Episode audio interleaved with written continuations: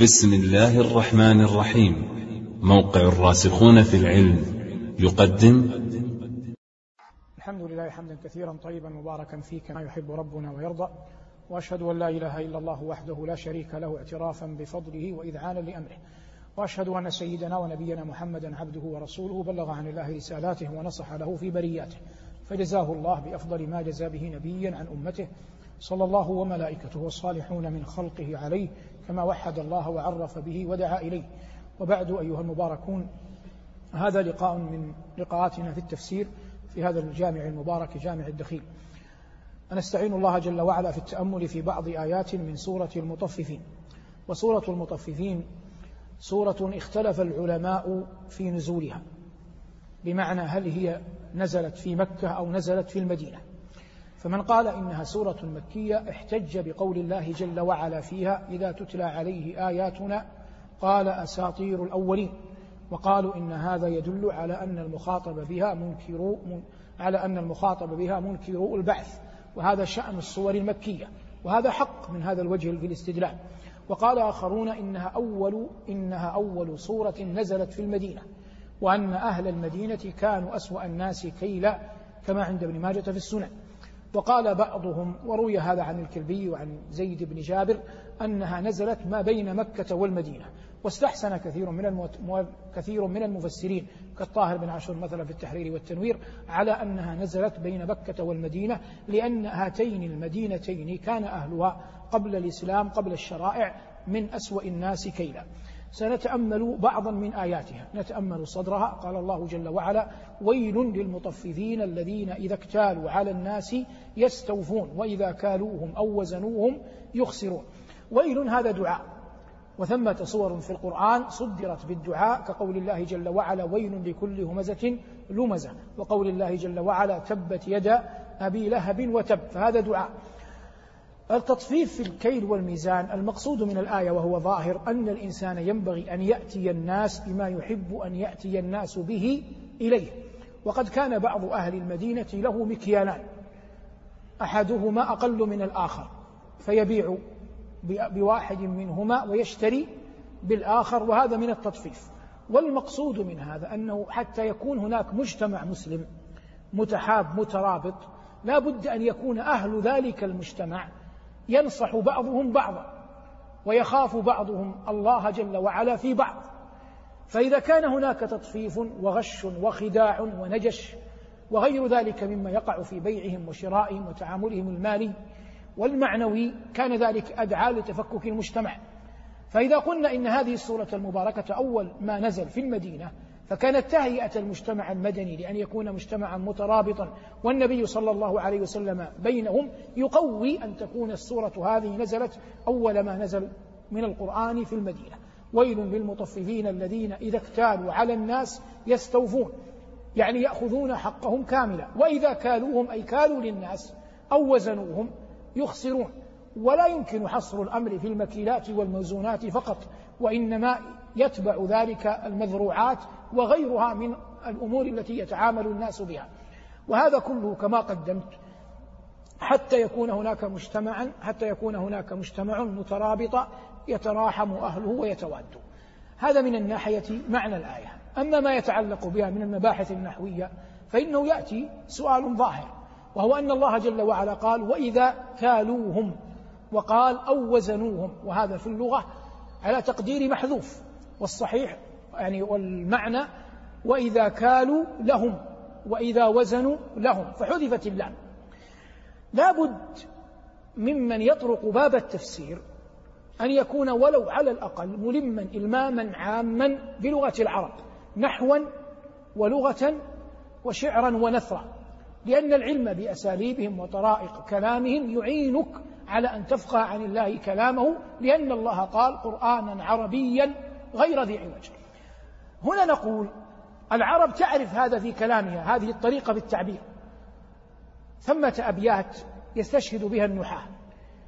وتمر عليك إذا كتب الله لك أن تطرق باب النحو يسمونها أبيات لا يعرف قائلها. فالأئمة متفقون على أنها صحيحة لكن لا يعرفون قائلها. وهي في كتاب سيبويه إلى خمسين بيتا يظهر لي بعض المتأخرين توصل إلى بيت بقي تسعة وأربعون إلى اليوم مجهولة القائل. من هذه الأبيات قول القائل ولقد جنيتك أكمؤا وعساقلا ولقد نهيتك عن بنات الأوبر ولقد جنيتك أكمؤا وعساقلا ولقد نهيتك عن بنات الأوبر. الذي يسمع البيت بنات الأوبر يظن أن المسألة غزل وهي ليس لها علاقة بالغزل لا من قريب ولا ولا من بعيد. أولا نقتضي بالشاهد الشاهد ربنا يقول كالوهم. أي كالوا لهم. أو وزنوهم. أي وزنوا لهم. البيت ولقد جنيتك ما معنى ولقد جنيتك؟ ولقد جنيت لك. ولقد جنيت لك. فاللام المحذوفة في جنيتك هي اللام المحذوفة في كالوهم أو أو وزنوهم والبيت يتحدث عن رجل يكلم أحد الناس يظهر أنه ابنه أو غيره يقول له تعرفون الكمأة نبت يخرج من الأرض. والكمأة هذا جمع يعني حتى يستبين الأمر. نحن نقول ثمرة. أو تمرة ما جمعها؟ تمر. ونقول شجرة جمعها شجر. فنضع التاء في المفرد ونحذفها أين؟ نحذفها في الجمع. هذا أصل من أصول اللغة. مما خالف هذا الأصل كلمة كمأة فكلمة كمأة هذه جمع وليست فردا وليست مفردة. ومفردتها كم المفرد منها كم على وزن فلس كم؟ تجمع على كمأة وتجمع على أكمو ولهذا عده العلماء العربية من النوادر لأن الأمر فيه مقلوب فالتاء الأصل أن تكون في المفرد لا تكون في في الجمع وهي هنا في الجمع ليست ليست في المفرد. فهذا يقول لابنه يقول لصاحبه أفضل ما في الكمأ اخترته لك جنيته لك لكنك لم تقبله وقد نهيتك عن بنات الأوبر وبنات أوبر نوع من الكمأة لكنه رديء. غير جيد الطمع جي غير جيد الطمع جيد الطعم. غير جيد الطعم نهيتك عنه وأنت تحبه.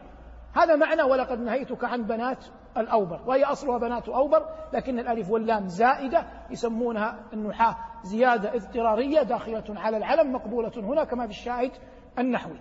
المقصود من هذا التوسع في اللغة يعينك كثيرا على فهم كلام رب العالمين جل جلاله. إذا طوينا هذا نأخذ آيات أخرى من نفس الصورة. الله يقول ومزاجه من تسنيم عينا يشرب بها المقربون. تأصيلا للمسألة أهل الجنة أدخلنا الله وإياكم إياها على فريقين من حيث العموم مقربين وأبرار. ويقال للأبرار أصحاب يمين مقربون وماذا؟ وأبرار. فالمقربون هم درجات لكنهم أعلى منزلة من الأبرار. والجنة فيها عيون وفيها أنهار. وأنهار الجنة على كم قسم؟ على قسمين. أنهار في الجنة جارية. على هذا يحمل قول الله تجري من تحتها الأنهار. وأنهار في الجنة تكون إذا طلبها صاحبها. وعلى هذا يحمل قول الله تجري من تحتهم الأنهار. يعني إذا رغبوها إذا اشتهوها تكون وفي الجنة عيون. بنص كلام الله. إن المتقين في جنات وعيون. من هذه العيون عين في أعلى الجنة تسمى تسنيم. وهي أعلى أعلى عيون الجنة فيما يدل عليه ظاهر القرآن. قد يكون هناك أعلم منها لكن نتكلم على مبلغ علمنا مما دل عليه القرآن. من الذي يشرب من تسنيم؟ الآن نعود للآيات. قال أصدق القائلين إن الأبرار وهؤلاء أصحاب الفريق الثاني لفي نعيم. على الأرائك ينظرون تعرف في وجوههم في وجوه من؟ الأبرار. نظرة النعيم. الإنسان الشيء الذي يراه ينعكس على صباحة وجهه بحسب ما رأى. فأهل الجنة يمتعون برؤية وجه العلي الأعلى. فبدهي جدا أن تغشى وجوههم النظرة. بل إن من عباد الله في الجنة وهؤلاء من المقربين من يرون وجه ربهم في الجنة بكرة وعشية. جعلنا الله وإياكم من أهل هذه المنازل. قال الله إن الأبرار لفي نعيم على الأرائك ينظرون تعرف في وجوههم نظرة النعيم يسقون من رحيق مختوم ختامه مسك وفي ذلك فليتنافس المتنافسون. هذا شراب الأبرار. شراب الأبرار عندهم عين في جنانهم. تسنيم تأتي من أعلى الجنة فتصل إلى من؟ إلى الأبرار. فيأتون بالماء الذي عندهم يمزجونه بماذا؟ بتسنيم ثم يشربونه. السؤال هل يشرب الأبرار من تسنيم خالصة أم ممزوجة؟ ممزوجة. من الذي قال إنها ممزوجة؟ رب العالمين. قال ومزاجه من من تسنيم. مثاله يغدو أحدكم إلى مكة. ويمكن بأي طريق كان. له علاقة بأمير مكة. قال هذا أكرموه أعطوه من بئر زمزم مباشرة. أخذ جالونين ملأهما من ماء زمزم. دخل البناية التي يسكنها. تسامع الجيران أنه معه جالونان من زمزم مباشرة. كل يريد. قال أحد الجالونين لي. والجالون الآخر الوعاء الآخر أقسمه بينكم. فجاء كل أحد من الجيران بكوب ماء فارغ. وأخذ يسكب من ماء زمزم لكل جار. فكل أحد أخذ كوب ماء من زمزم ذهب به إلى بيته. فسأل أهله أين ماؤكم؟ أتوا بالماء؟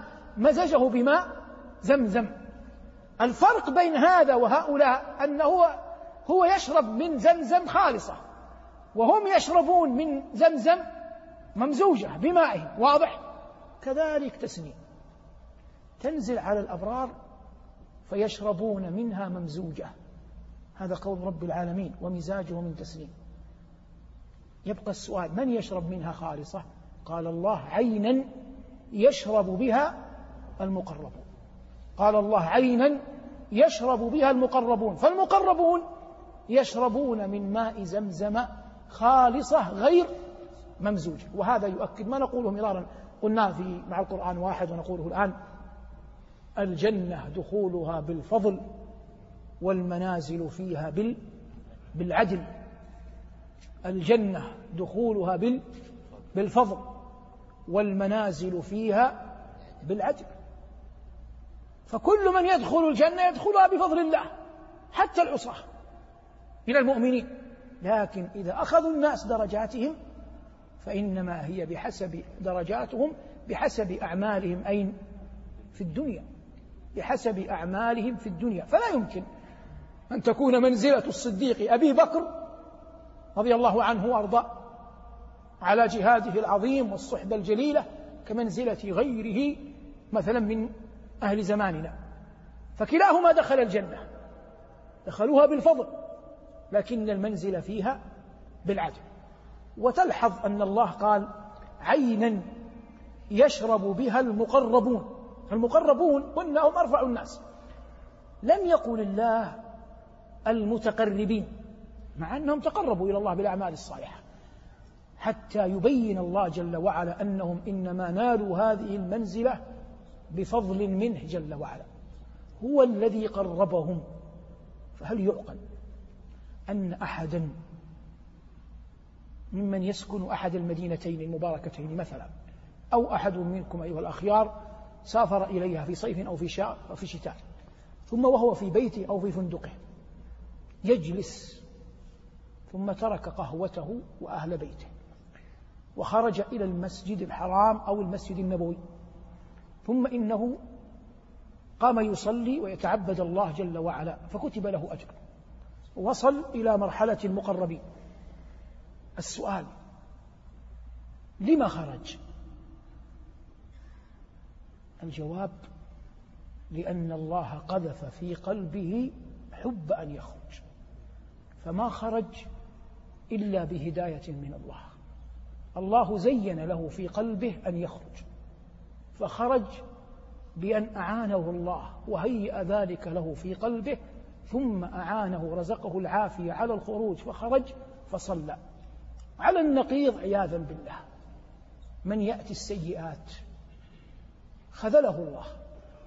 فلما جاء الشيطان ووسوس له أن يخرج لم يوفقه الله أن يخرج. لم يوفقه الله أن يبقى. يقول الله ولو أرادوا الخروج لا عدوا له عدة ولكن كره الله انبعاثهم فثبطهم أي جعلهم لا يعانون على الخروج لم يزينه لهم.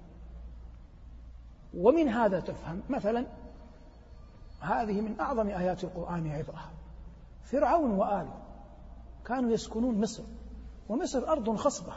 يقول السيوطي رحمه الله من مات في مصر وهو مؤمن إنما ينتقل من جنة الدنيا إلى جنة الآخرة لأن كان فيها زروع. هؤلاء كانوا في أنعم عيش. فسول الله لهم في قلوبهم قذف الله في قلوبهم أن يخرجوا جميعا يتبعوا موسى. يتبعون موسى فخرجوا.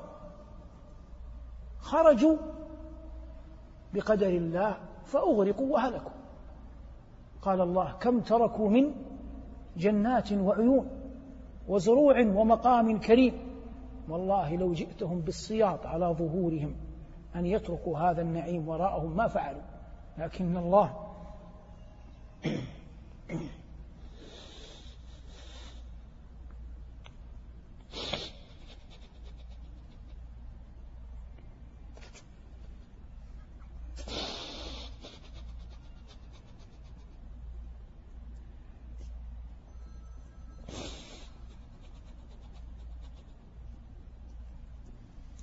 لكن الله مكرا بهم.